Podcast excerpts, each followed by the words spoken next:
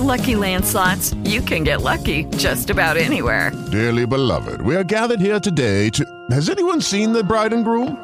Sorry, sorry, we're here. We were getting lucky in the limo and we lost track of time. No, Lucky Land Casino, with cash prizes that add up quicker than a guest registry. In that case, I pronounce you lucky. Play for free at LuckyLandSlots.com. Daily bonuses are waiting. No purchase necessary. Void where prohibited by law. 18 plus. Terms and conditions apply. See website for details.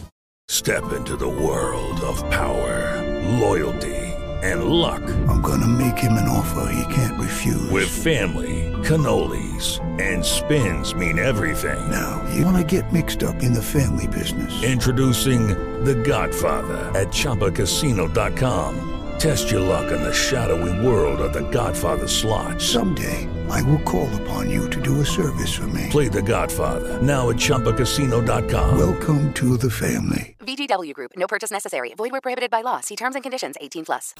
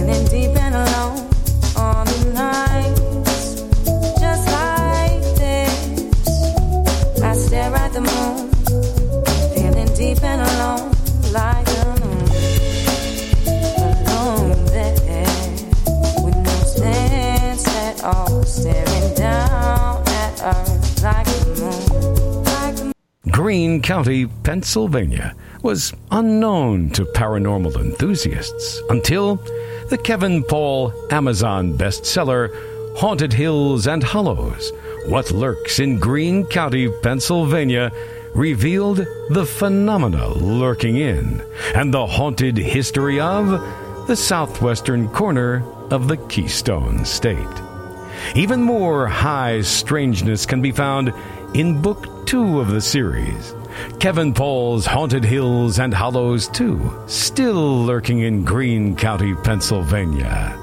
One thing is certain it is nearly impossible to be alone in Greene County. These riveting books, Haunted Hills and Hollows, and Haunted Hills and Hollows 2 by author Kevin Paul in paperback, Kindle, and audiobooks are available now on Amazon. Longtime UFO and Bigfoot researcher Stan Gordon is releasing his fourth casebook called Creepy Cryptids and Strange UFO Encounters of Pennsylvania. Included are many cases from across his decades of research, from Bigfoot to giant flying creatures, mini UFOs, aquatic beasts to hairless, sickly looking humanoids. Enjoy a journey into a realm that suggests that present day sightings of monsters might be real mystifying creatures, none of which are supposed to exist. Some cases include one of the creepiest crawling cryptids of all time.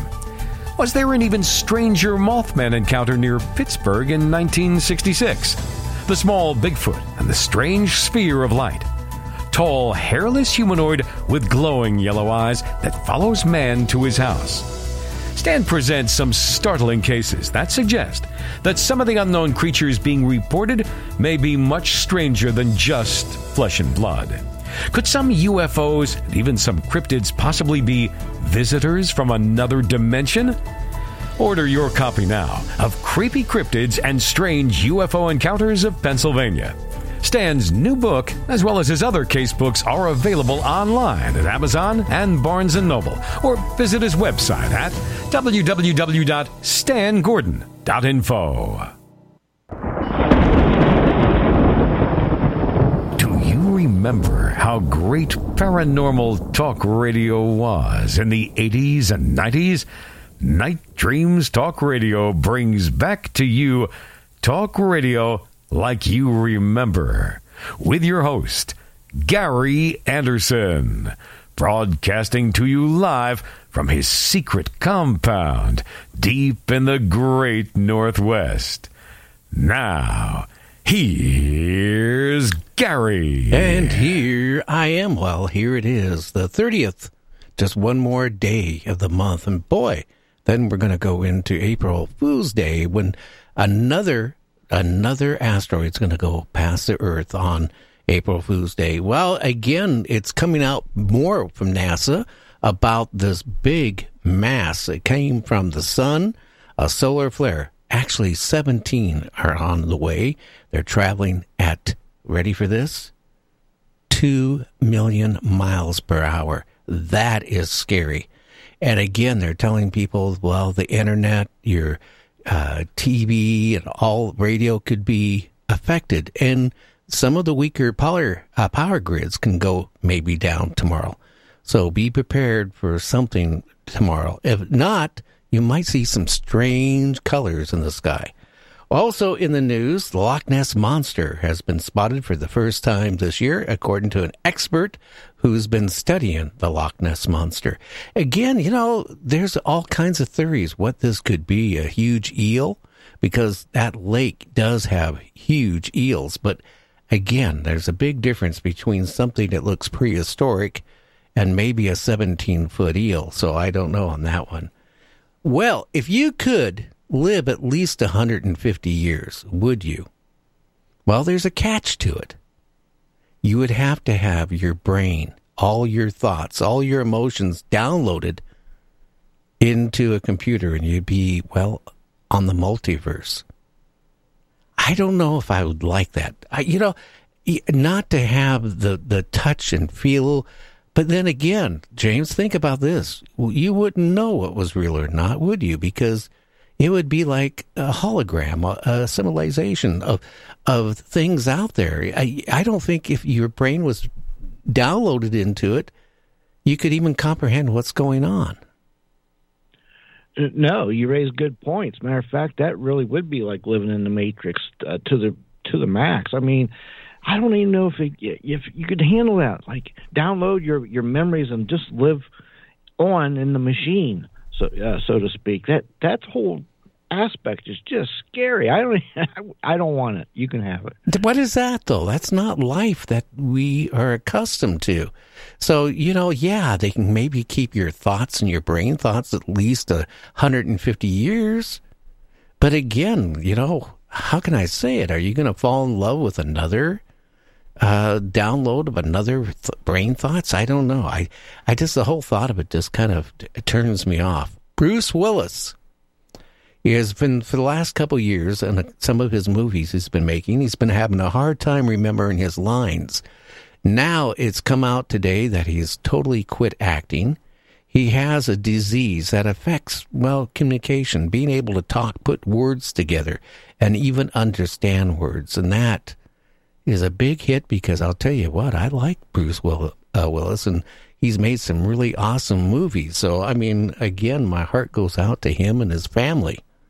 James, I mean, that is a big shock today. It is a big shock, and you know, I just it's funny you mention that because I just seen one of his latest movies, and he he honestly did seem kind of off, and I I never knew about this, but I bet that's what was going on. But and he didn't have very much a very big part throughout the movie either, and he was supposed to be a co-star, so. I, I can see where it all kind of comes together, but boy, that would be a shock. Uh, he's made a lot of good movies. Pulp Fiction was the one that I can re- sticks out to me.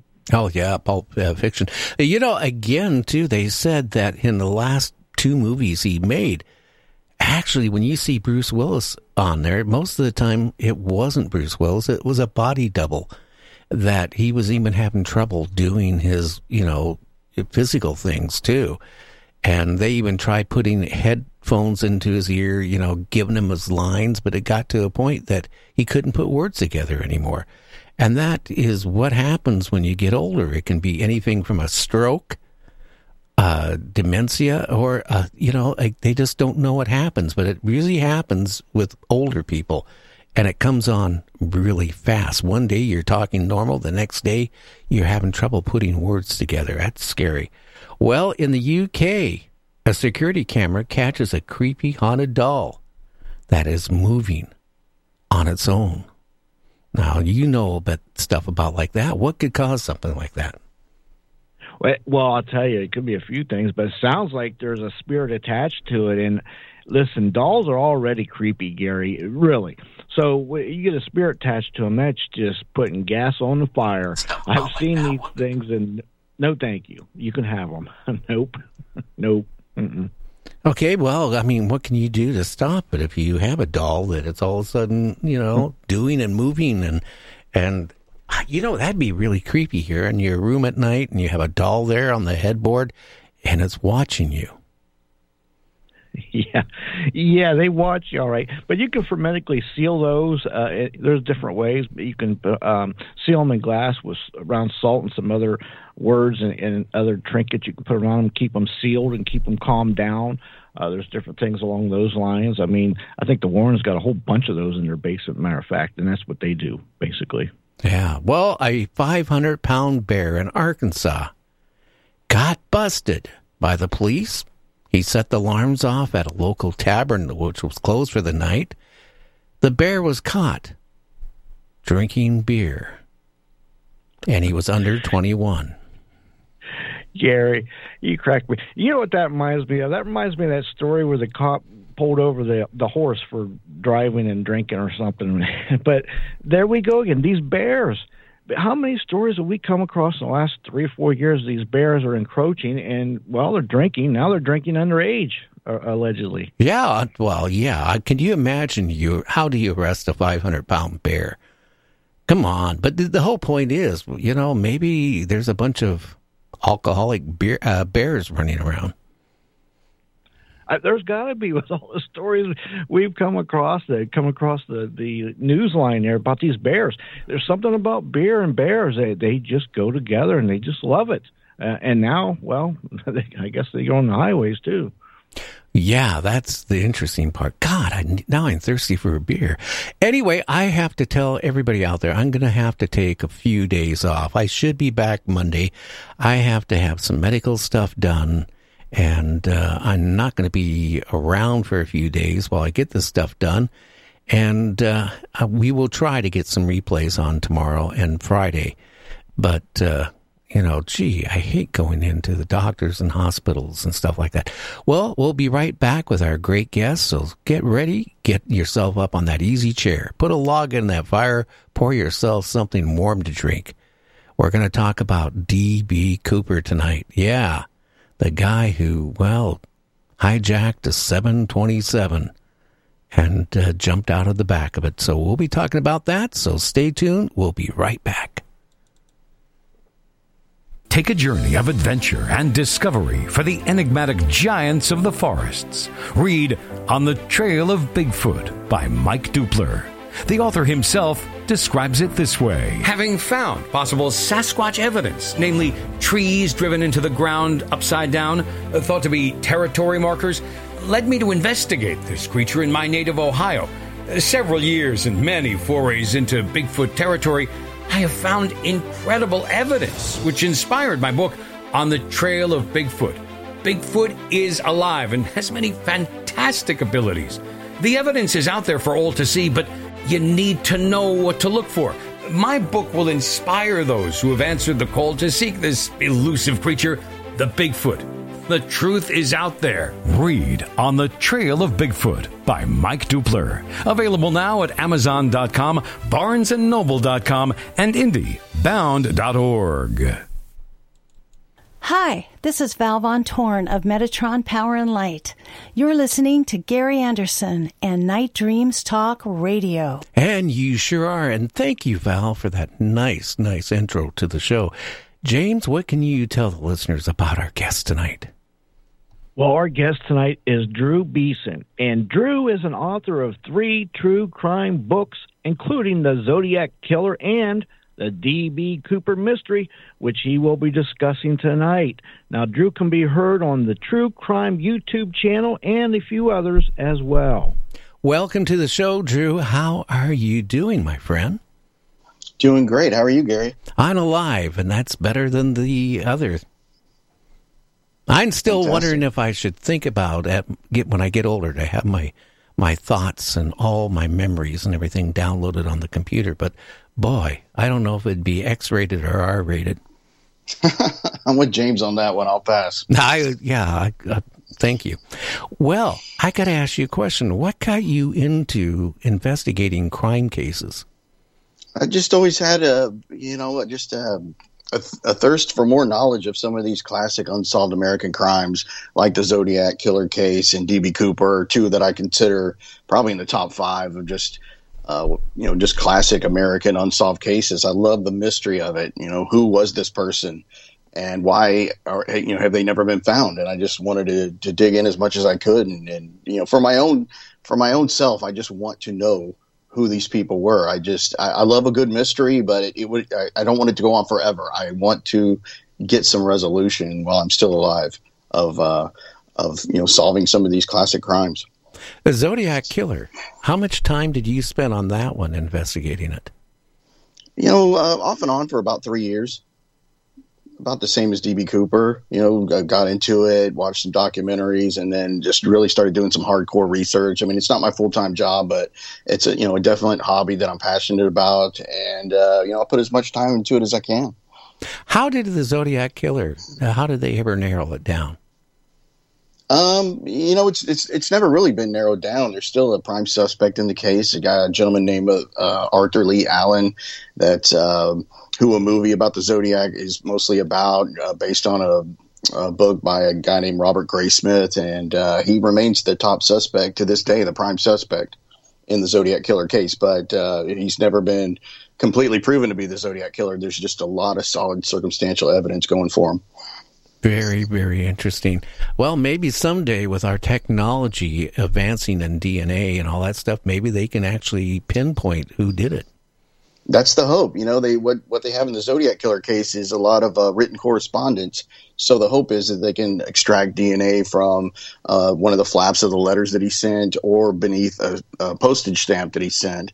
They thought they got a DNA profile from a letter that he sent in 1969, but it later turned out that the sample came from outside of the stamp, and it wasn't really handled that well, and it's a really weak DNA sample. So it's it's uh, unfortunately not a good DNA sample, which is something that they did have in the Golden State Killer case where they were able to use uh, DNA familial um, ancestry uh, background search to narrow down who it could have been, and that's how they led to the arrest of uh, Joe DeAngelo as the Golden State Killer because they had such good DNA left at the crime scenes and uh, were able to use that that technology and the method of uh, you know these DNA databases where they can go in and see okay this person's related to this person and they just start narrowing down uh, by geography. They know that we found someone that's probably a, you know maybe a distant relative or a, a third cousin, and then they can you know they kind of know the age of who they're looking for, and that's how they finally zeroed in on Joe DeAngelo and we're, we're able to solve that uh, long long time cold case of the Golden State Killer. So I'm not as optimistic in the Zodiac case because we just don't have that that that really good uh, DNA sample to start with, like they did in the Golden State case. How long does DNA last? I mean, you know, if it's not stored right or, or however they store it, is that something that could last forever, or does it break down with age? It absolutely breaks down with age as far as how good the samples can be.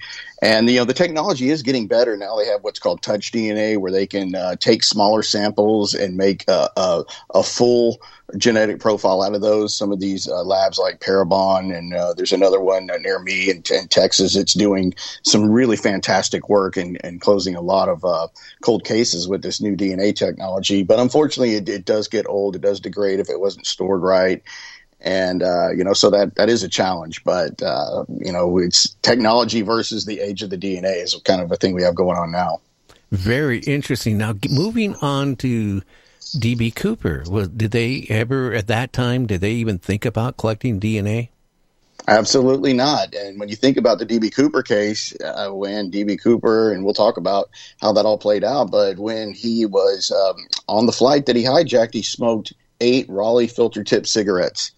And the best of my knowledge, uh, those cigarettes were. Hey guys, it is Ryan. I'm not sure if you know this about me, but I'm a bit of a fun fanatic when I can. I like to work, but I like fun too. It's a thing. And now the truth is out there. I can tell you about my favorite place to have fun Chumba Casino. They have hundreds of social casino style games to choose from, with new games released each week. You can play for free anytime, anywhere and each day brings a new chance to collect daily bonuses. So join me in the fun. Sign up now at ChumbaCasino.com. No purchase necessary. VGW. Void were prohibited by law. See terms and conditions. 18 plus.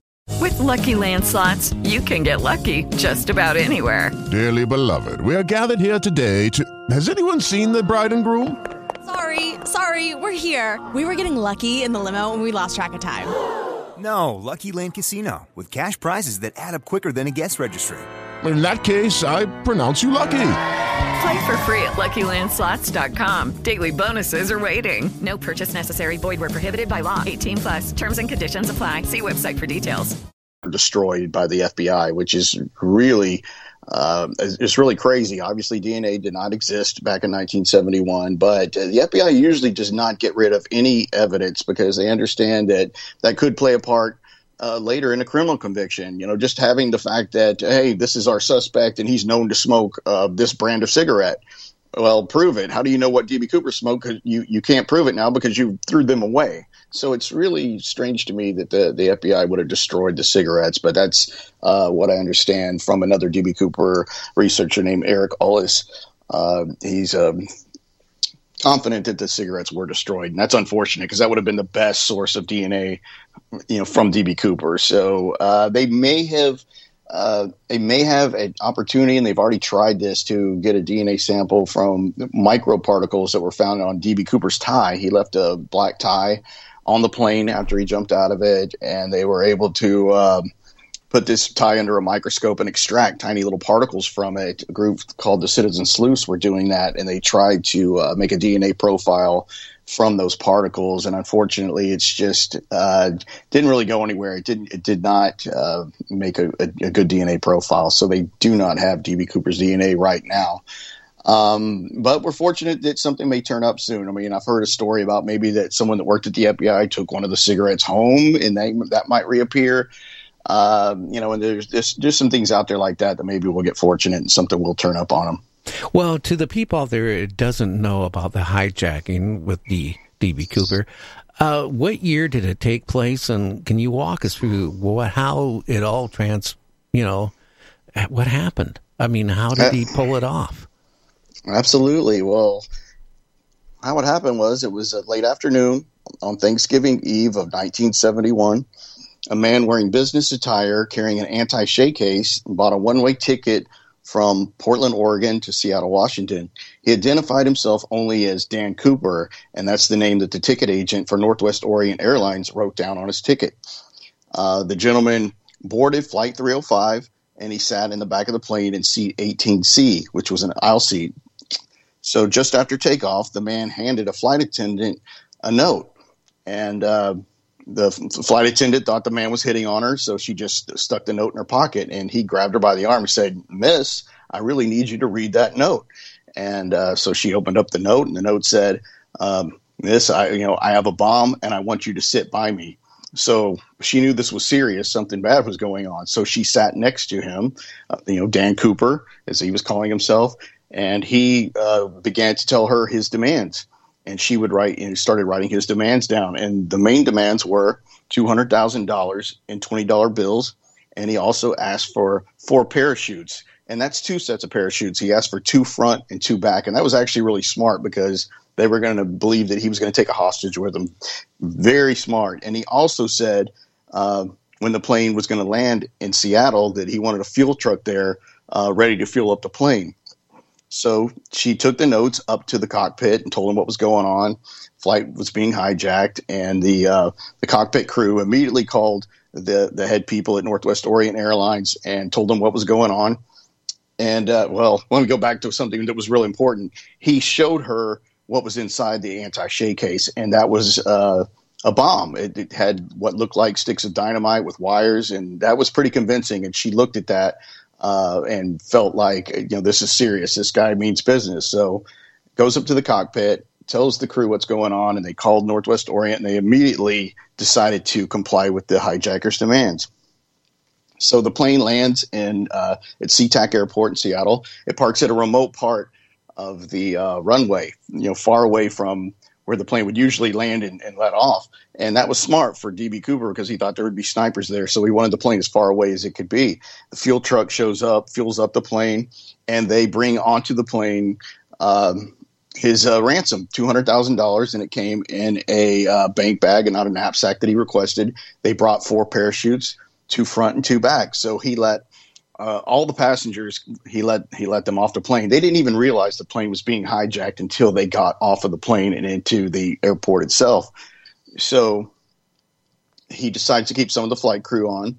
Flight takes off from Seattle, and uh, somewhere above, somewhere around the Portland, Oregon area, around Vancouver, Washington, Portland, Oregon area, just over the border, he jumps out of the plane with the money and uh, took the briefcase with him, and he's never seen again huge man huge manhunt ensues uh, over days and weeks, months, and not a sign of DB Cooper or his money's ever found until uh, February 1980. It was actually February 10th, 1980. An eight-year-old boy named Brian Ingram was at a picnic with his family at a, a little beach along the Columbia River outside of Vancouver, Washington, called the Tena Bar, and uh, they were going to build a little fire and the young boy started digging and looking for wood to make this fire. And he dug up three stacks of $20 bills that were stacked on top of each other. And that later turned out to be $5800 of db cooper's loot part of the $200000 and that was confirmed because all the bills were tracked by serial numbers. So they immediately were able to tell that that was indeed db cooper's money. Uh, the young boy got to keep part of that money after some negotiations and that's the last anything's ever happened that was big in this case, the part of that money turning up. So that's, you know, the basic story of DB Cooper. Very interesting. Now, when he got on the, the plane, too, They what figured he had a disguise too uh, uh, from what he normally would look like. Yeah, you know, he's wearing this business attire. People assumed that he was a businessman. He was wearing dark sunglasses, so that was all part of uh, part of his disguise. And uh, you know, this guy was uh, you know calm as a cucumber, as they say, when when he pulled this off, which was just something very rare and that really drew me into the case. Was just reading about how calm he was. How could anybody be calm hijacking an airplane? and jumping out into not so great weather at night because this probably drew on a little dragged on a little longer than he wanted it to so it was nighttime at that point and any kind of skydiving at night is a whole different ball game uh, even for experienced skydivers a lot of uh, recreational skydivers do not have night jumps under their belt. And they're a lot more difficult because you you, you can't see, you can't have a point of reference on the ground. So this was a, a difficult jump in, in anybody's book. Well, again, too, where he jumped, if I remember right, it was very rugged terrain too.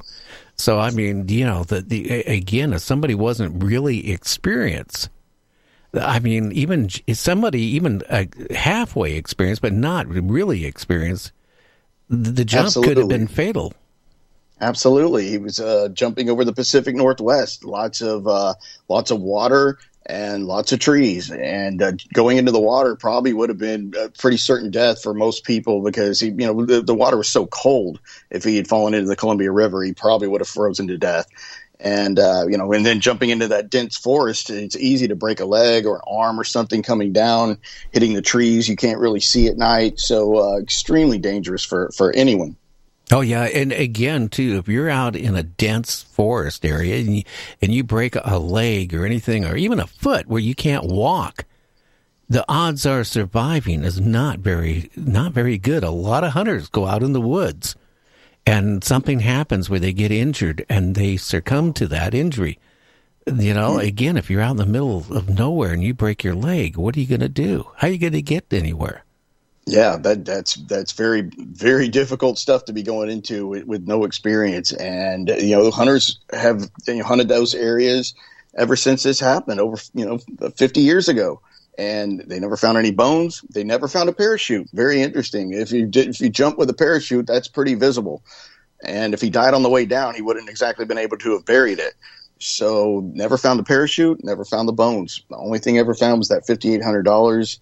Uh, they thought they found a placard from that same Flight 305 uh, uh, Boeing 727, and they're not even sure that, that that placard came from that flight. So it's really just the money that was ever found, the $5,800 by Brian Ingram. Very interesting. We need to take about a two minute break. We'll be back with Drew Moore. We're going to talk a little bit more about, well, what he did on that plane and all that stuff. So stay tuned. You're listening to Night Dreams Talk Radio. Meet the totally ninja raccoons.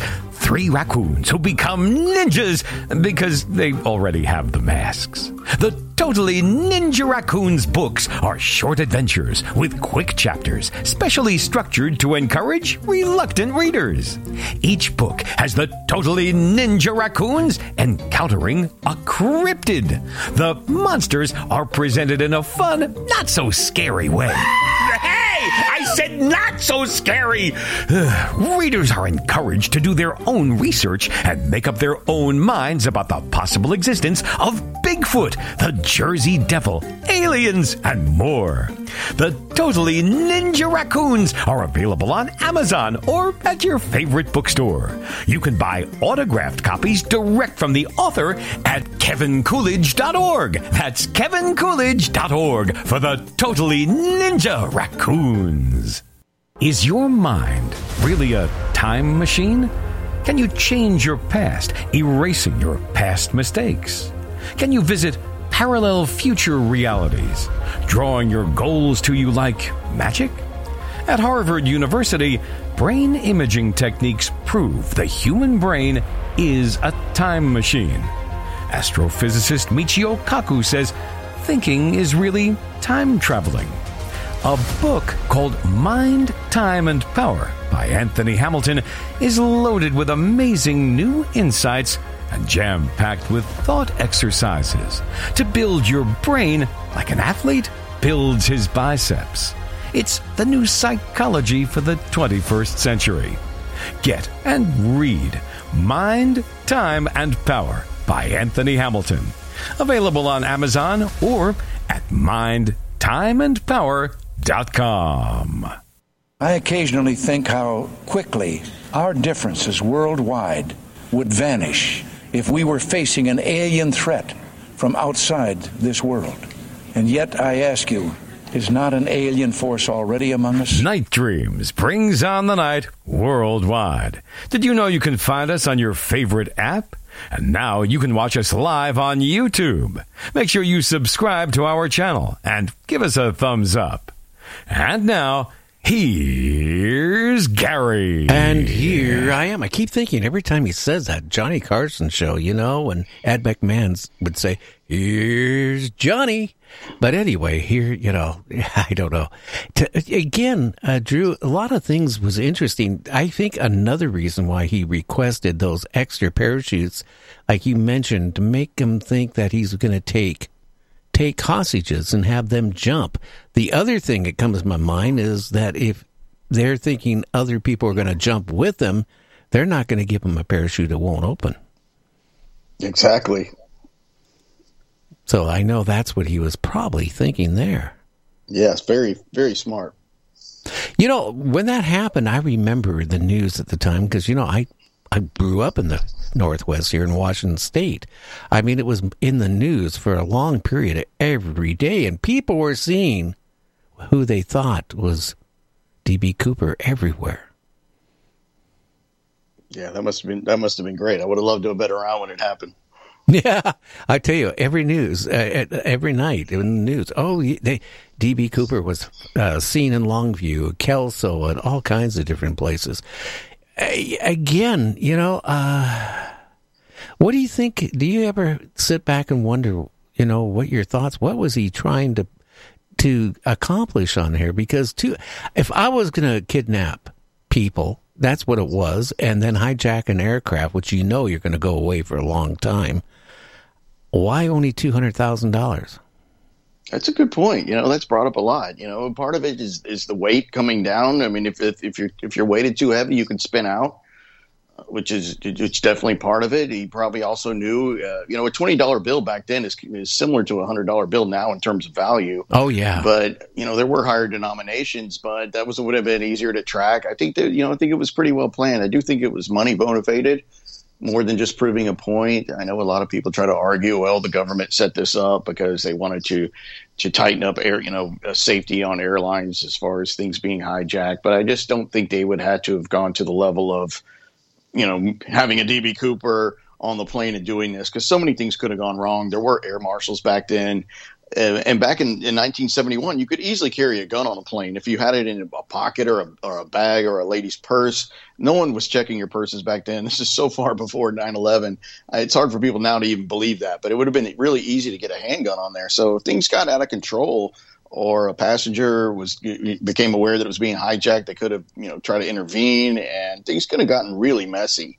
So I just personally never really leaned towards this. Uh, this you know the, the government setting this up to tighten the restrictions on on on flights to uh, prevent more hijackings.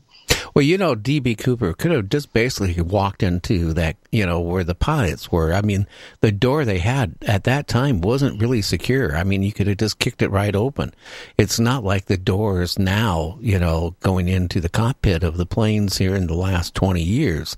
They made some major changes for that people can't get in. But I mean, back then it would have been just easy to, you know, taken over the plane no matter what. I, again, you know,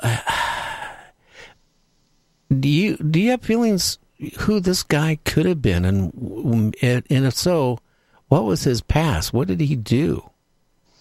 Well, I've always, you know, of course, that's that's the thing for me. I just I had to know who this guy was. I mean, for like I said, just to satisfy myself to the most extent who it was because I just became so enchanted by the story when I first heard about it on a TV show called In Search of with Leonard Nimoy in 1979. Uh, just became fascinated with it. I never thought I'd research, you know, d- you know, do a whole lot of research or even write a book about it. But I just always wondered who would this guy be, and I always felt that the, the guy was military. I just did. I mean, for for so many reasons, I just had that feeling. It just to me sounded like something a military guy would do. Uh, most more specifically, a guy that was in special forces in Vietnam.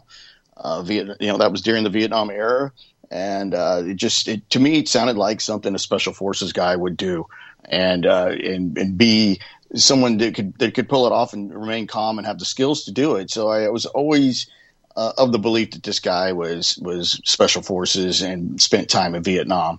And uh, you know, I always knew the descriptions of DB Cooper all said that he was middle aged, so I thought that's kind of odd. Uh, you know, if he was in Vietnam, the average age of the fighting man was 19 years old. Oh, uh, yeah. Special forces guys were a little bit older, around 23 uh, you know, because they had more training. But I just knew that if, if I ever ran across anybody that was special forces that was middle age but still active, uh, that would probably be a good place to look.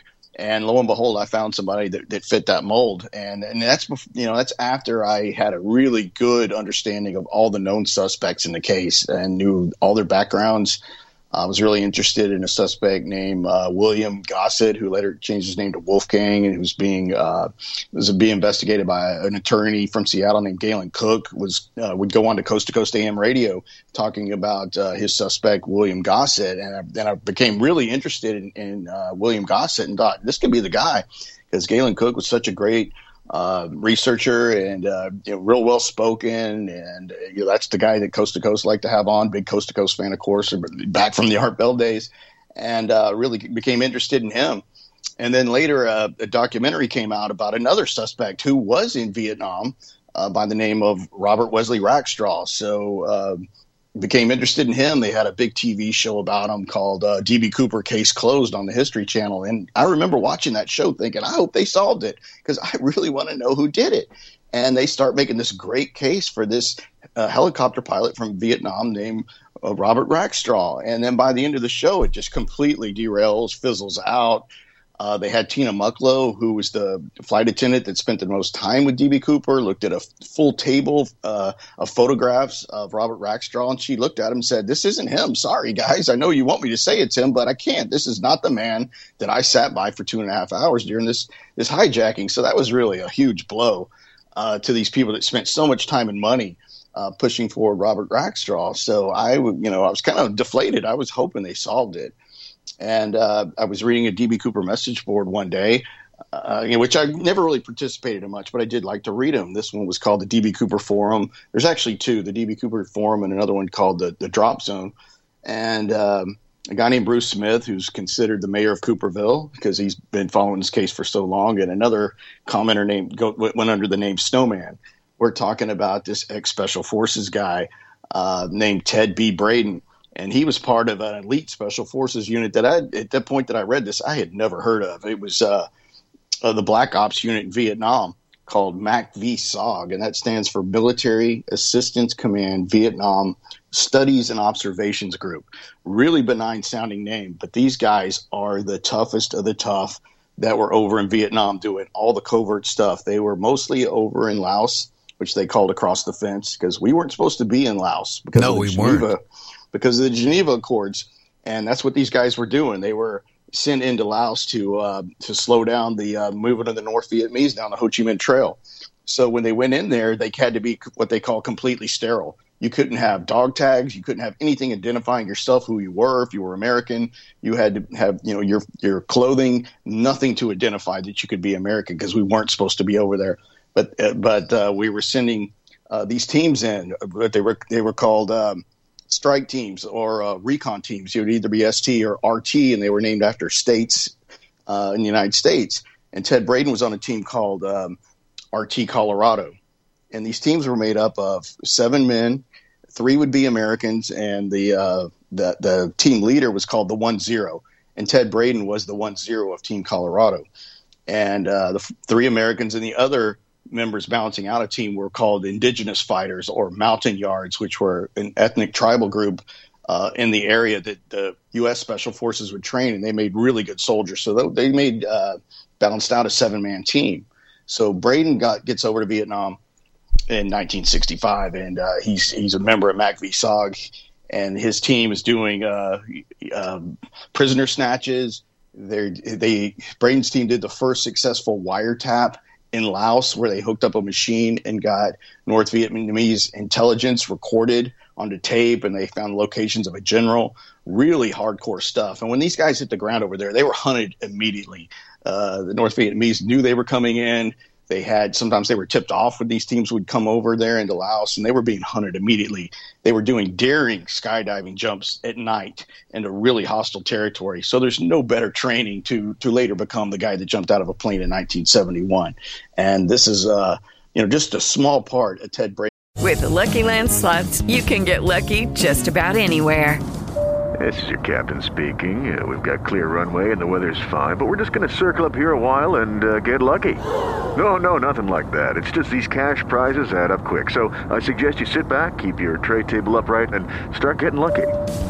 Play for free at LuckyLandSlots.com. Are you feeling lucky? No purchase necessary. Void where prohibited by law. 18 plus terms and conditions apply. See website for details. His military history was being the, the team leader for Team Colorado uh, as part of MACV-SOG. So uh, I was just blown away by even finding out about not only Ted Braden, but this whole thing called uh, SOG in Vietnam. And I just became fascinated with it. Oh, there was a lot of stuff on in Vietnam. People would be totally shocked if they found out and and even knew about to this day. I mean, there were so many different special ops going on in Cambodia and Thailand and all those areas. Uh, a- again, on this guy, did you be, were you able to trace more of his history going back uh, before his military or anything? Yeah, I traced his whole life. I was very fortunate to do so. So, you know, they had some information about him on that on on those message boards, and it was just enough for me to get started because I had to know who this guy was. And uh, you know, so I found out, you know, his whole life story. He was born in 1928 in uh, Toledo, Ohio. He uh, signed up to join to go fight in World War II. He lied about his age. He was 16 years old at the time, and he got an aunt to go lie for him. So he joins and he becomes a member of the 101st Airborne, the Screaming Eagles, and he does his training at uh, in Fort Campbell, Kentucky. And then he gets shipped off at 16 years old to go fight in World War II and saw combat. It, it's still at age 16. He's in the Battle of the Bulge. He's doing, uh, you know, he's jumping out of planes. He's already a paratrooper at that young age uh, already seeing hard combat. So he, he finishes up World War II, uh, takes a boat back over to the United States. He goes to college for two years at uh, Toledo College. And then, uh, you know, he's he's already found out what his calling is, and that's being in the military. And that he's already found out that he's really good at something, you know, just jumping out of an airplane. And uh, he winds up joining the Air Force for a while. That doesn't last. He's he uh, gets back into the army and he's a skydiving instructor at Fort Benning for a while. And then he finds himself in the early 1960s uh, in the army and he's in a uh, military jumping club called the Golden Arrows. And he's competing in skydiving competitions uh, as a member of the army all over Europe. And he wins most of these. I mean, he's in France, he's in Scotland, and uh, you know there's big trophies given out because he's so good at skydiving that, he's that uh, he just knows that's his calling is jumping out of an airplane. He's just that good at it. And uh, you know he spends two years over in Germany, and then he finds his way over to Vietnam in early 1965 as a member of MACV-SOG, and he's originally brought over there to train uh, other other special forces members that were part of something called Project Delta and how to do something called Halo uh, skydiving, and that stands for high altitude, low opening, where you would you know uh, be jumping from really high altitudes not to be detected and pulling your ripcord at really really low levels, which is really dangerous stuff. But Ted Braden was a pioneer of that. He loved being in Vietnam because there was really no restrictions on jumping. He one of his favorite things to do was to pull the ripcord under a thousand feet, which is which is suicide for most people. But he loved doing that. He loved pushing the envelope. And uh, it, said of him that he had a secret death wish that was coupled with amazing survival instincts. Uh, because he could just push the envelope of death, but always come out alive. And that's what he did with his team in Vietnam, Team Colorado. He would he would walk open he would walk on open trails over in Laos, which was an extreme no no because uh, the NVA would know where you were walking. If you were on open trail, they could track you and kill everybody in your unit. And really, they wouldn't. You know, if they could capture you alive, that's what they wanted to do because they would torture you first. And uh, but he didn't care. He'd walk on an open trail he had the first night vision device in Vietnam. It was called a Starlight Scope. And that was given to Braden because he had so many CIA contacts over in Vietnam. They gave him this thing called a Starlight Scope, where you, you know, which was basically night vision back then in 1965, and it wasn't working properly. So there's a story about where he just got mad about it and threw it down and smashed it on a rock, pieces everywhere. You just don't do that because if the you know the people tracking you find that, they're going to know what direction you went. But he just didn't care uh, he was one of these guys that just said, you know, just wasn't scared of death. It sounds like it. I mean, so you know, he has all this background. How about relationship wise? Did he was he married? Did he have any children or anything like that? He was married three times, and what a really interesting thing about that is he was with his third wife he had three stepdaughters, and I was able to uh, talk at length with this uh, youngest stepdaughter. And uh, you know, she was kind of reluctant to even talk to me at first until I told her something that, that caught her attention. I was sending her messages through Facebook, and I said, "Did you know that uh, Ted Braden had two biological children?" And she wrote me back. She said, "Really?" Like question mark. She had no idea that he had two biological children. This is his stepdaughter that he lived with for years and she had no idea. So this guy can keep a secret. One of his best friends, a guy that, that I knew really well, who unfortunately passed away a few months ago, his name was Ted's jumping partner from the Golden Arrows, a gentleman named Al Tyre. Um, he had no idea that Ted Braden had two biological children. He was blown away by that, literally, because he goes, "Man, I knew this guy well. You know, he knew his second wife, a lady named Patricia and he would stay with them during the holidays. He was with them in Germany for two years, very close to to, to Ted Braden and Pat. And he said, I had no idea. He never told me he had two children, so he could keep a secret. You know, very very secretive guy. Very interesting. Uh, what type of person was he with friends and stuff? Was he easygoing, or was he again? Did he have this type of personality that he didn't care if something happened? You know, he to his friends he was really well liked. He his words were always measured. He did not cuss.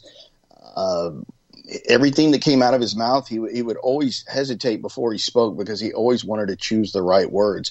He was very self conscious about his appearance. He was always uh, wearing a coat or a tie or a sweater, and he often smoked a pipe. He did smoke cigarettes, which is important because uh, we know who else smoked cigarettes on that plane. But Ted Braden often smoked a pipe because it was sophisticated, and he wanted to be seen as a, sophist- as a sophisticated person. And uh, people would said of him, if you saw him when he wasn't in his regular, you know, army clothes, you would think that he was either a colonel or a professor. Was what they say. What they said of Ted Braden. He was just very fastidious about his appearance he did push ups every morning on a flat board. He did sit ups all day. He was very fit. As a, as a you know middle aged guy, when he got over to Vietnam, he was 34, and at the time of the DB Cooper skyjacking, he was 43. Very fit guy.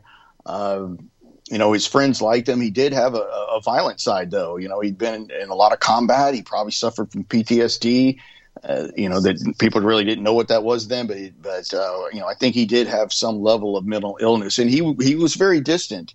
His assistant team leader over in Vietnam was a guy named Jim Hetrick, and Jim told me that you know it took him Jim a long time to even forgive Ted Braden because he almost got him killed so many times and he couldn't believe it. You know, so he did he did develop a hatred for the for the man, but later he decided to forgive him because he just knew this was just a, a really screwed up war we're in and uh, he remembers, uh, you know, Ted Braden would be drinking at a bar in Saigon or something like that, and, and, or after a mission, and Jim would try to go talk to him and get him to know him better, and he just said you just couldn't. He was he was just so distant that you couldn't even really get to know him on a on a deeper level. Interesting. Why do you feel he is the one that actually was DB Cooper? I, you know, the the main thing that really pointed me in that direction first was we talk about uh, MACV-SOG, and MACV-SOG was classified. When you joined to be a member of MACV-SOG over in Vietnam, uh, they, they would say, uh, you know, you'll get, you'll either receive one or two things, a body bag or a purple heart, because the casualty rate was 100% in SOG. it was it was literally a, a suicide mission to even sign up to be in this group, and it was completely classified. When you joined up, they said you cannot tell anybody about this for 20 years. Not your wife, not your girlfriend. Even when you're done and go back to the United States, you cannot talk about it for 20 years. That's the the, the time limit they set on it. So after the 20 years was over, these men that were in this elite unit could talk about it, and then you know some books eventually came out. One a guy named John Stryker Meyer would write one called Across the Fence, and now people started learning about this Black Ops unit in Vietnam became very popular.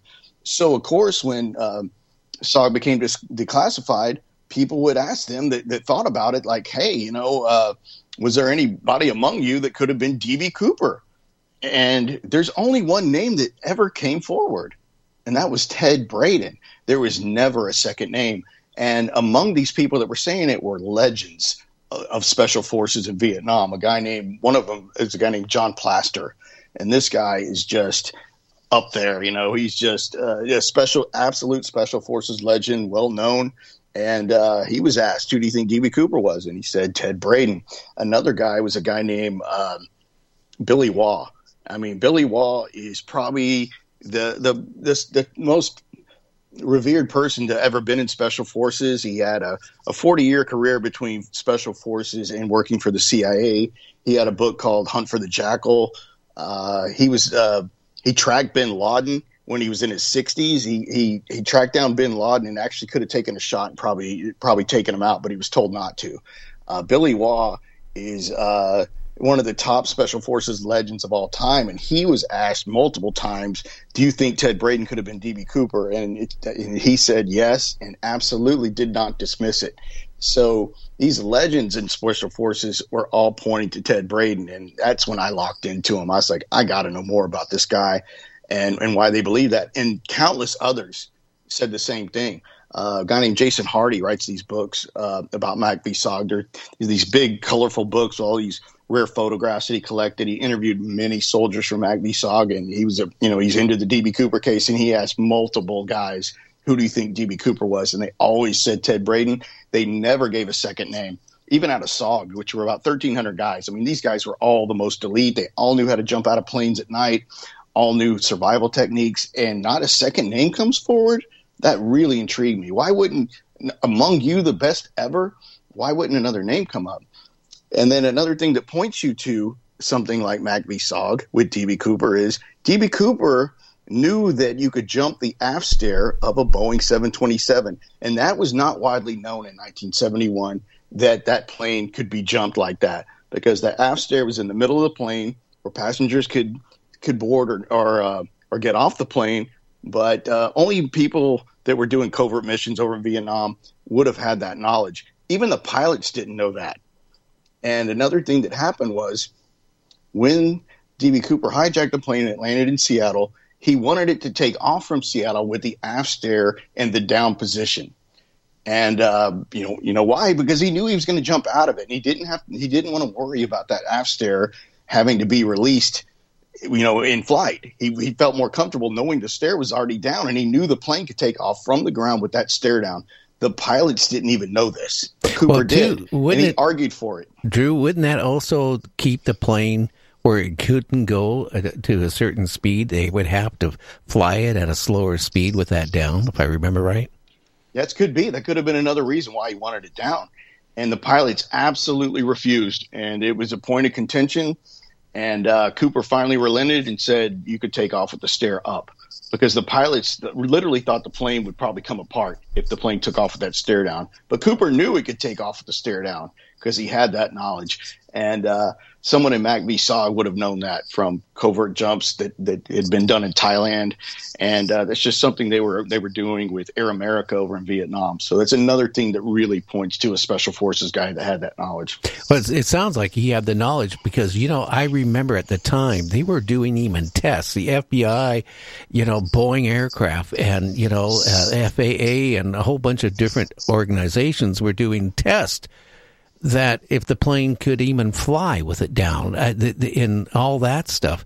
So it, it was, this guy evidently knew the capabilities. Like I said, again, having the parachutes brought on, people thinking, you know, uh, that he's going to have people jump out with him so they wouldn't give him a faulty parachute. All everything. I mean, it was very well thought out. It wasn't something like, you know, tomorrow I'm going to hijack a plane and ask for two hundred thousand dollars. It was very well planned. That's why it looks so much like special forces. It was highly intelligent. Using a briefcase bomb was a game changer. The FBI even said that at the time. It was a game changer. It was very well thought out, which brings you back to Ted Braden. Uh, he had a what they call a general technical score in the army of 150, and that's kind of an indicator of IQ. Uh, that would be one of the. It was like one of the highest G2 GT scores you could get. He was highly intelligent. His own sister in law said of him that he was the perfect combination of high intelligence and criminality. Now, Ted Braden was a criminal. We'll get to that. But another thing that, that really first intrigued me that I read first before I met a gentleman, his name is Hank Birch. And, uh, and the and the the quick story of it is Ted Braden's over at Vietnam. He's over there uh, for for 23 months straight. That's a, it's almost an, an endurance record doing you know heavy combat. And at some point at the end of uh, 1966 in December, he's in a bar in Saigon, and he hears that uh, mercenaries are being paid really good money to go fight in the Congo wars. And he's thinking, you know, I want money. You know, I'm really a really good soldier. I'm not making much as a as a sergeant first class. So I'm, I'm just gonna I'm just gonna leave the, leave Vietnam and go fight in the Congo. So he just takes it upon himself just to leave Vietnam. Doesn't tell anybody. He just leaves. this is this is this is all true. It's the craziest story you've ever heard. So I'm like, okay. So he goes back to the United States, and as he says it, his whole story is told by himself in a 1967 um, magazine called Rampart which is just great that his story's there and that he got to tell it. It, it was published in a magazine. It's just so fortunate, and he and he and he tells this story. So he gets over to the United States over Christmas. Uh, and so it's early January now of 1967. He makes his way over to London, and then he makes his way over to uh, Belgium. And he's in Brussels because he's heard that uh, there's a hotel in, in Brussels, Belgium, where they're hiring mercenaries to go fight down in the Congo and he tells the story of how he meets up with these crazy characters and he winds up uh, finding the right recruiter and he winds up becoming a member of Five Commando, which is Mad Mike Hoare's unit, uh, famous unit down in the Congo Wars. So he's down in the Congo and he's uh, under uh, an alias of a Canadian guy that, who was killed prematurely in a mortar attack in Special Forces of Vietnam. So Ted Braden's using the name of a Canadian as an alias. Um, which is funny because people speculate that DB Cooper actually, you know, when he hijacked that plane, he gave the name Dan Cooper. DB Cooper is just a media screw up because they uh, some they found somebody's name over the AP, it got overheard, and someone accidentally wrote down DB Cooper, and that's how the name just stuck. So, uh, but that's not the name he used. He used the name Dan Cooper, but people thought that he took that name from uh, a Belgian comic book about a Canadian fighter pilot, you know, fictitious, of course, but went by the name Dan Cooper. So it's funny that Ted Braden took the name of an alias of a, a dead Canadian from Special Forces and uh, signs up to fight in Five, Five Commando under that name because he knows, you know, he's trying to hide out from the CIA. He's already went AWOL from Vietnam. So he's over fighting in the Congo. He gets into the unit. They quickly figure out this guy. He's fighting uh, for this guy named Colonel Ralph Peters and they quickly ascertained that this guy has the stuff. I mean, he's got every skill you could ever want in a mercenary, weapons, you name it. I mean, he quickly demonstrates to them that he's not, that he knows what he's doing. He never sees any combat over in Five Commando because somebody uh, tips off the CIA that there's an American down here fighting with us. So his colonel, Colonel Ralph Peters, uh, lures him to a hotel in in the Congo and he tells Ted Braden he needs to talk to him and they walk him down to the end, end of a hallway and uh, they get they get near a door, and then all of a sudden, four men come out of the shadows, and they're all pointing guns at Ted Braden's head, and they said, "Are you Ted B. Braden?" Uh, and he's like, "I guess you caught me." You know, yeah. Now, hey, And, uh, Drew, they- we need to take Uh-huh. a break. This break's about Okay. four and a half minutes long. We'll be back to wrap this up with Drew. So you're listening to Night Dreams Talk Radio. Uh, just some sad news we just got. One of our regular guests, uh, John Lear, uh, passed away here today. And uh, I thought I'd share that to all the listeners. And uh, he was a great guest, a lot of good stories, you know, and I was planning to have him back on but I know he's been in ill health lately. And uh, again, my condolences to his family, his daughter, Again, John Lear just passed away. We'll be right back. You're listening to Night Dreams Talk Radio. If I have a soul, soul, if the ice is cold, if I last forever, if I'm your man, if the time is over, if tonight is my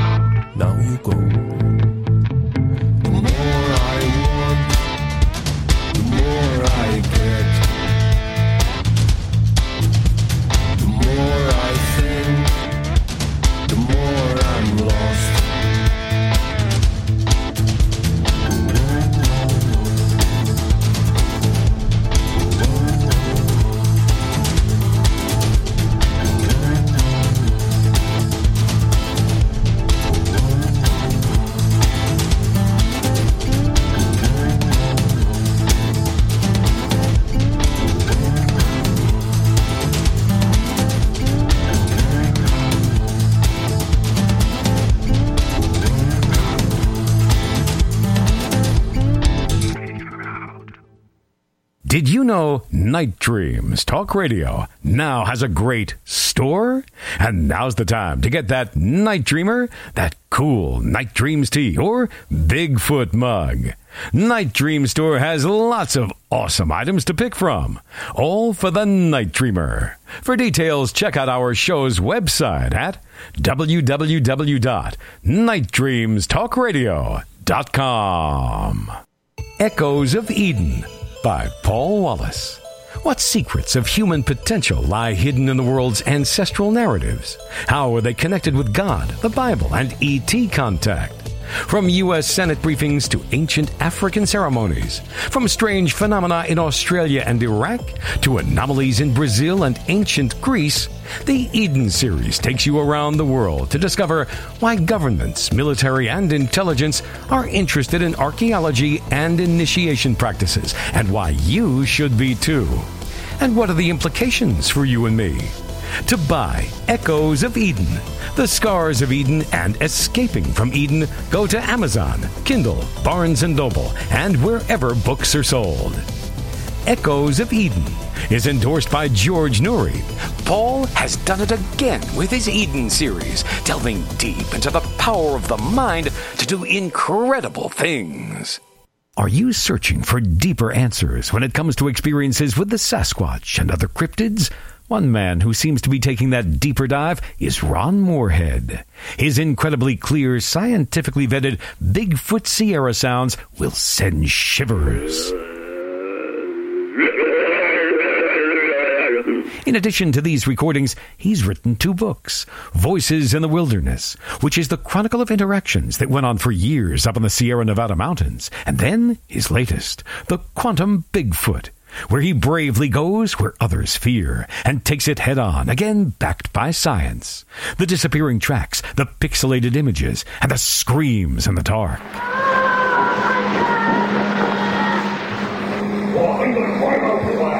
All of this and more can be found at ronmorehead.com. That's www.ronmorehead.com. Are you into the paranormal? Then you have found the right place. Night Dreams covers the topics you want to hear. And Gary always has a great guest to take you for a real ride in talk radio. So, buckle up and let's go for that ride with Gary. And we are back. Hey, Drew, we got a couple minutes left before we have to wrap it up. Uh, again, how I, I, I got to ask you a question. So everything does point to this guy, doesn't it? Absolutely. You know, I mean, after that, uh, just real quick, they, he was put in confinement at Fort Dix uh, from for desertion, and that's when uh, a guy named Colonel Hank Birch, he's Colonel, Lieutenant Colonel, retired Lieutenant Colonel, was a captain at the time, encountered Ted Braden, and he was in a cell at Fort in Fort Dix, New Jersey, and he quickly was drawn to Hank's attention because Ted Braden had a TV in his jail cell. He had cigars with filters on them in jail, and this is completely unheard of. Uh, you weren't allowed to have filters because the prisoners would stop up toilets with them, and you were absolutely not supposed to have a color TV or a TV, but in, in uh, at Fort Dix as a prisoner for desertion, and this is crazy. So uh, he asked, you know, Braden uh, told Hank one day, you know, because he was the supervisor over him as a prisoner, he said, "Don't worry, sir, this is all going to work out." Braden knew that somebody was going to protect him, so it came the day for Ted Braden's court martial there at Fort Dix. And uh, an hour or so before this court martial was going to happen, a man named Harold K. Johnson called over to Fort Dix, and this guy was the uh, the uh, the top guy over the entire U.S. Army. The only person higher than Harold K. Johnson at the time was the President of the United States. Uh, he was the chief of staff of the U.S. Army was his title, and he called intervening on Ted Braden's behalf, and he said, uh, "We're not going to have Ted Braden's court martial today." And uh, they said, "Why?" And he said, "There's not enough MPs on the base to secure the courtroom."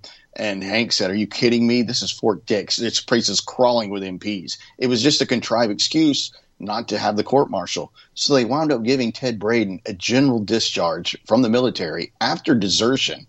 And Braden balks at this because he wants his special wristwatch back. Uh, this is unheard of. This is a completely true story. Uh, I know Hank Birch. He even uh, has the stories recorded on another a podcast that I did. It's it's this has never happened before. You you you desert from the battlefield and you get a general discharge, and he even balked at that. And Ted Braden had to promise never to join the military again. You know, so he shows up later, Ramparts magazine. So there's so many things that point to Ted Braden, and one of the main things that I point to, it's just one of many, is a letter that was written that was sent in by someone claiming to be DB Cooper. There were six uh, letters sent in from people claiming to be D Cooper. A lot of them were all signed DB Cooper, and I never felt that DB Cooper would use the name DB Cooper because, of course, it was always Dan Cooper. So a letter showed up to the Portland Oregonian newspaper on March 28, 1972. So this is just a few months after the hijacking. And it reads just a short. It reads this.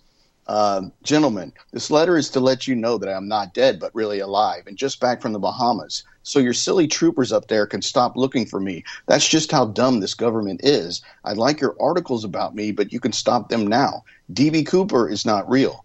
I had to do something with the experience Uncle taught me. So here I am, a very rich man. Uncle gave too much of it to world idiots and no work for me. I had to do it to relieve myself of frustration. I went out of the system and saw a way through good old Unc. Now you know I am going around the world and they will never find me because I am smarter than the system's lackey cops and lame duck leaders. Now it's Uncle's turn to weep and pay one of its own some cash for a change. And please tell the lackey cops DB Cooper is not my real name. Sincerely, a rich man. So that letter really stuck out to me because the first five, as I said, were all kind of cryptic. Some were cut out uh, pieces of letters from Mm-hmm. Mhm. Playboy magazine. They, they were all signed DB Cooper. This one was not. It says DB Cooper is not real. It's not my real name. And it says the experience that Uncle taught me. Well, that's obviously he's talking about the military. The military trained him to be uh, somebody that, that would have the ability to jump out of a Boeing 727 and come up with this caper in the first place. And fortunately, you know, having the Ramparts magazine article in the part written by Ted Braden, we know that this is how he spoke. And shortening Uncle Sam to Uncle or Unc is is not normal. Usually, when you refer to Uncle Sam, it's just uh, Uncle Sam, right?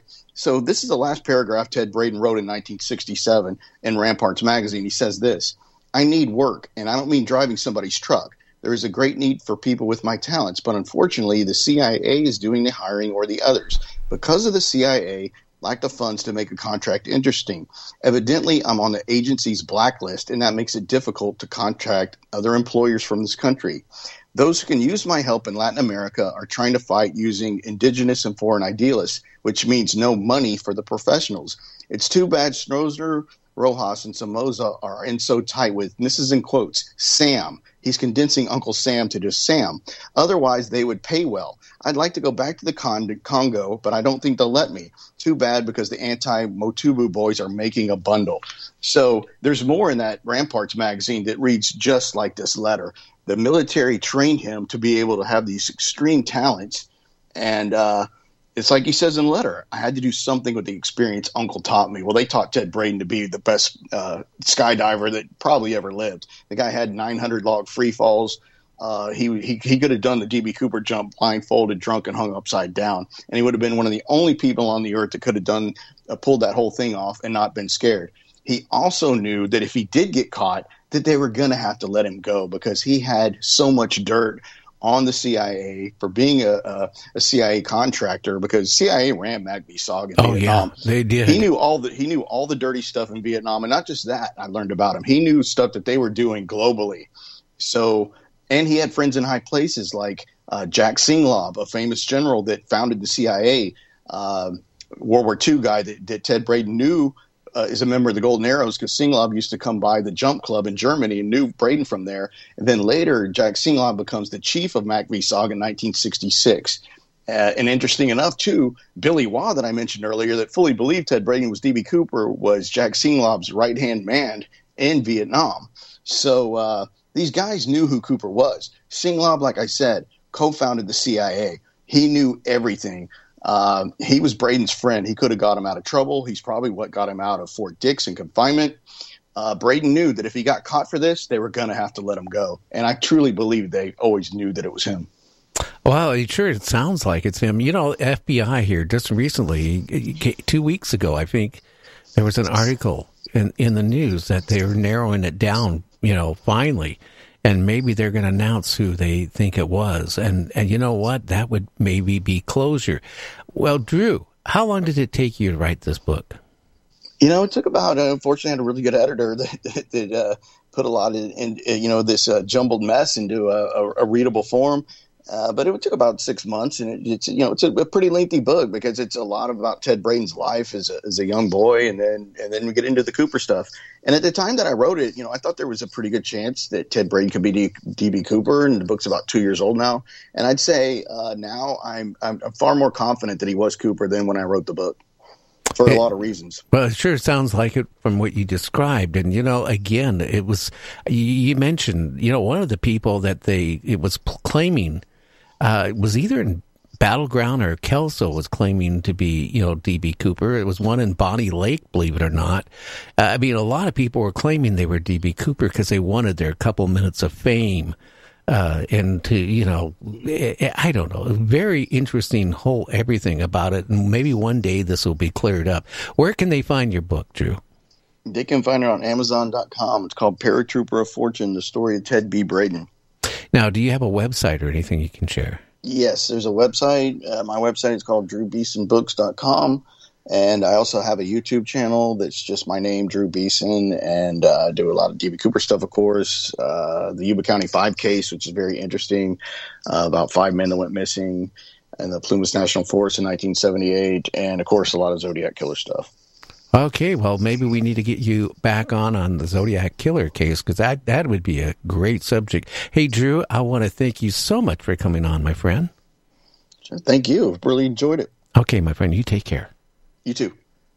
Well, again, uh, we lost somebody uh, that was a, well, a mainstay. John Lear passed away here today. And, you know, if we, how can I say it? I mean, I really didn't know John Lear that well. You know, I, it took me and my producer a couple years to get John on the show. And then after he was interviewed, he actually really liked the show a lot. Uh, he was a great friend of Art Bell. And if he never connected with Art Bell, there would have been no Art Bell show. You know, in the paranormal and conspiracy, it would have never happened.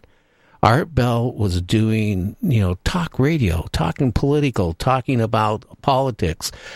And John Lear, you know, went to the studio and said, you know what, Art, I got an idea. I got an idea how we can take you worldwide, nationally, and all this stuff. And he explained to, you know, Art, you need to talk about the paranormal. You need to talk about UFOs and stuff like that. And Art, you know, told me he thought about it for a few minutes and he goes, you know, you're right. And it was a big change for Art because, you know, again, he was noted for doing political and stuff out of Las Vegas and, and other stations. And, and he made that move.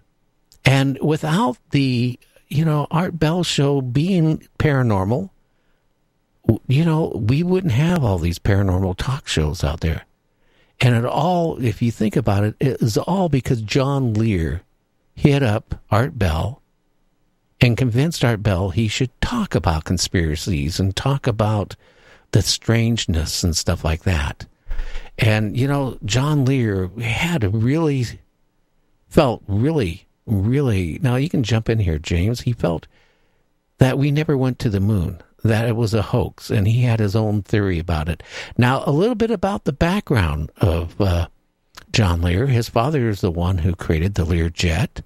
He had a falling out with his father and uh, never got involved with you know building and marketing the the Lear jets. He went on his own. He flew like a hundred and some sixty some different aircraft in his uh, flight uh, career. He also was connected with the CIA. Am I right on that, James?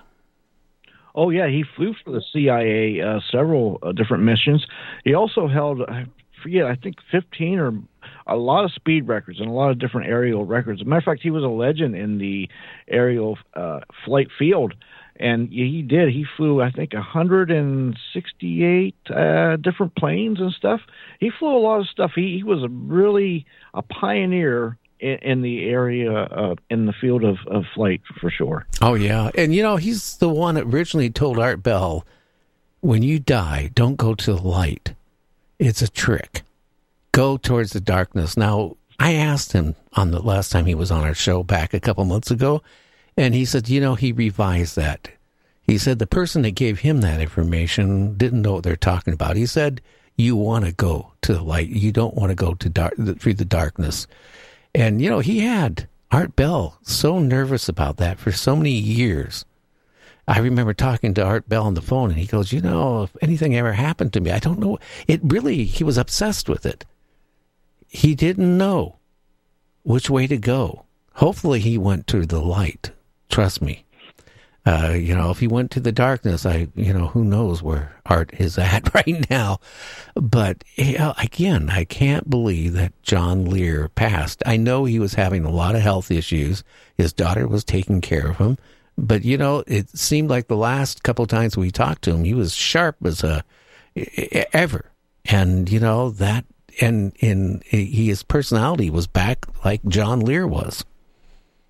Yeah, and and I of course I'd talked to him a few times to get him on the show, and and thank uh, thankful that he did come on the show. And I will say this too on our show, he did kind of recant, uh, wish he hadn't told um, Art Bell, you know, not to go to the light. So he did say that too on the show, and uh, I got to tell you. I remember seeing John way back uh, 30 plus years ago in many different documentaries, and um, boy, it, it was amazing the stuff that I've learned over the years just from him alone. And now that I look back at it, and you're right. If it wasn't for him, uh, Art Bell. And, it was like a whole domino effect with Art Bell, and, and then all these other people, you included. Yeah, I wouldn't be doing the paranormal, and nobody else would be hardly doing the paranormal. He made paranormal a household name. UFOs a household name and all that stuff. Now, I'm going to share one story. I know my regular listeners know it, but John Lear did at near Area 51. They went out to the desert. Now, this is many years ago. And he liked getting, you know, kind of rowdy at one point in his life, like real rowdy. And what they did is he rented a Enterprise rent a car. And he drove out there. He also had a friend that had a helicopter. And they had a 50 caliber machine gun. And, you know, and then they had some explosives and all that stuff. Well, they decided they were going to take this rental car from Enterprise and they're going to shoot at it with a 50 caliber. Now, can you imagine a 50 caliber is going to go one through like one side of the car and come out the other side? And they literally shot hundreds of rounds through the car. I mean, the car was like like Swiss cheese. They even shot it from above in the helicopter and what the story was. And and here's the thing: after that, their party was over, after they were done probably with all the booze, they couldn't drive the car back, so they had to put it on a, a flatbed and take it back to Enterprise. And you can imagine when you rent a car, they you you have to sign this waiver. They and you know they they look at when you return a car. If there's a teeny weeny scratch on the car, they're going to nail you for it. You're going to pay for it. They also look at the gas gauge. I mean, if you're down a you know just a little bit, they they charge you and gouge you. Could you imagine? Think about this, James. The guy who went out there with that clipboard to check out that car. I bet he shit his drawers. I, I could just see him giving that car a once over. He must have about passed out with that clipboard. Like there wasn't enough um, empty blanks to check on that on that piece of paper on that clipboard. My goodness! And it it's funny that whole uh, scenario of him shooting that uh, with that fifty mil or mag 50 millimeter or caliber out of that helicopter because those bullets they're they're called tank busters. They go through one side of the tank and out the other. So you know there wasn't much left of that car. My goodness, it had to be pure shrapnel. You know, you know.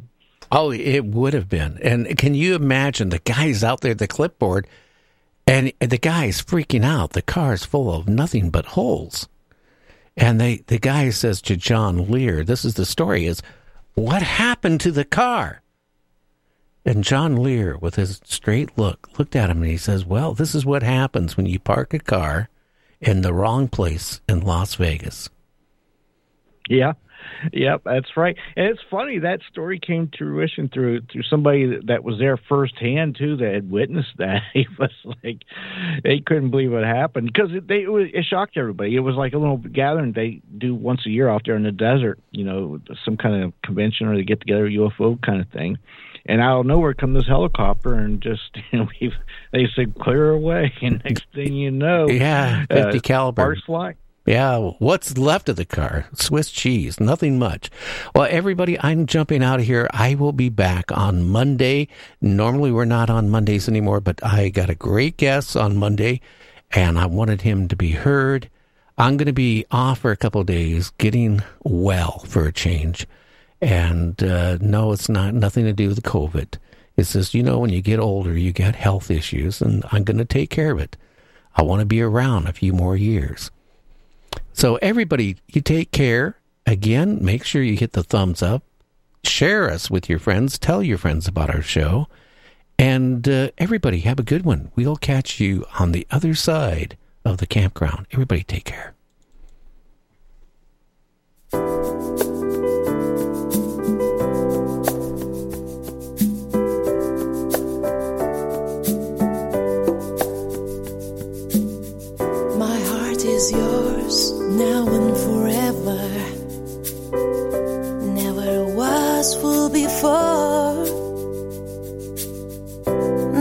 Saw you just like looking at a mirror. You're the one, yes, you're the one.